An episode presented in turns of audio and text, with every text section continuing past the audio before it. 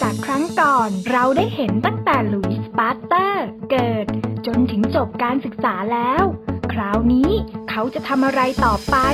มาย้อนเวลาตามไปดูกันได้เลย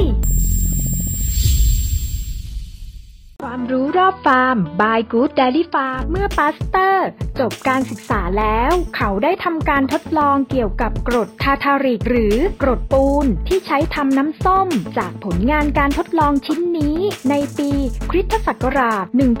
1849 เขาได้รับเชิญจากมหาวิทยาลัยสตราสบูร์กให้ดำรงตำแหน่งศาสตราจารย์สอนวิชาเคมี ต่อจากนั้นในปีคริสตศักราช 1854 ปาสเตอร์ได้รับเชิญจากมหาวิทยาลัยแห่งเมืองลีล ให้ดำรงตำแหน่งศาสตราจารย์ วิชาเคมี และคณบดี คณะวิทยาศาสตร์ ด้วยความที่เมืองลีล เป็นเมืองอุตสาหกรรมเครื่องดื่มแอลกอฮอล์ซึ่งมีทั้งเหล้า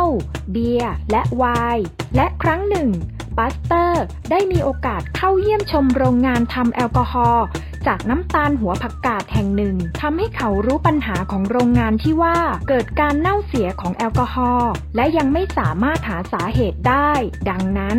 ปาสเตอร์ จึงนำตัวอย่างแอลกอฮอล์ไปตรวจสอบ ในขณะนั้นมีนักวิทยาศาสตร์ท่านหนึ่ง สามารถประดิษฐ์กล้องจุลทรรศน์ได้สำเร็จ เขาจึงนำกล้องจุลทรรศน์มาใช้ในการตรวจสอบครั้งนี้ด้วย โดยในส่วนแรกเป็นแอลกอฮอล์ที่ดี เมื่อใช้กล้องจุลทรรศน์ส่องดู ปรากฏว่า มีแบคทีเรียชนิดหนึ่งลำตัวกลม มีชื่อว่ายีสต์ซึ่งมีฤทธิ์เปลี่ยนน้ำตาล ให้กลายเป็นแอลกอฮอล์ และได้พบแบคทีเรียอีกชนิดหนึ่ง มีรูปร่างเป็นท่อนๆ แบคทีเรียชนิดนี้ มีชื่อว่าบาซิลัสซึ่งมีฤทธิ์สามารถเปลี่ยนน้ำตาลแดง ให้เป็นกรดแลคติกได้ หรือเป็นตัวการที่ทำให้แอลกอฮอล์มีคุณภาพต่ำ จากการค้นพบครั้งนี้ทำให้ปาสเตอร์ เริ่มทำการทดลองเกี่ยวกับของหมักดอง ในที่สุดปาสเตอร์ได้พบว่า การหมักดองทำให้เกิดกรดขึ้นสองชนิด ได้แก่ กรดซักซินิก และกลีเซอไรด์การค้นพบครั้งนี้มีประโยชน์อย่างมาก ในวงการอุตสาหกรรม และเป็นการบุกเบิก การค้นคว้าหาสารเคมีชนิดต่างๆ มากขึ้น ปาสเตอร์ได้ตั้งทฤษฎีการหมักดอง กล่าวว่าการหมักดองเป็นผลมาจากจุลินทรีย์ เมื่อเขาค้นพบว่า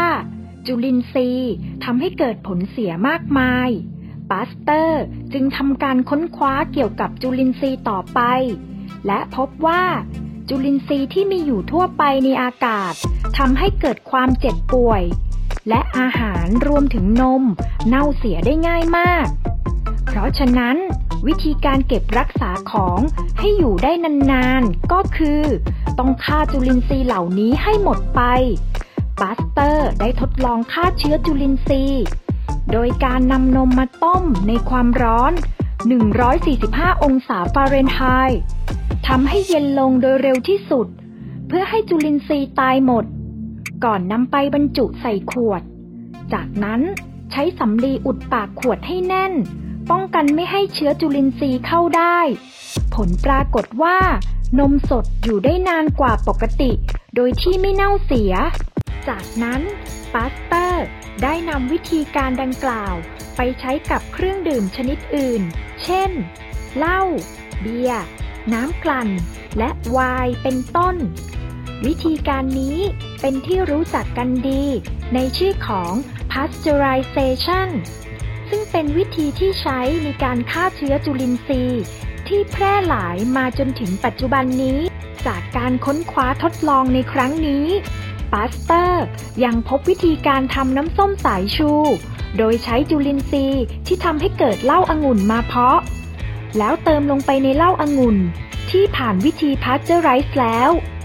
ด้วยวิธีการนี้จะได้น้ำส้มสายชูที่มีคุณภาพดี ที่เราได้เห็นนี้ ยังเป็นส่วนน้อยที่ปาสเตอร์ได้ค้นคว้า ในคลิปหน้า เราจะตามไปดูผลงานทั้งหมด แล้วเราจะเห็นว่า ชายคนนี้คือนักวิทยาศาสตร์ผู้ยิ่งใหญ่ที่มีคุณโอปการกับวงการอาหารเพียงใด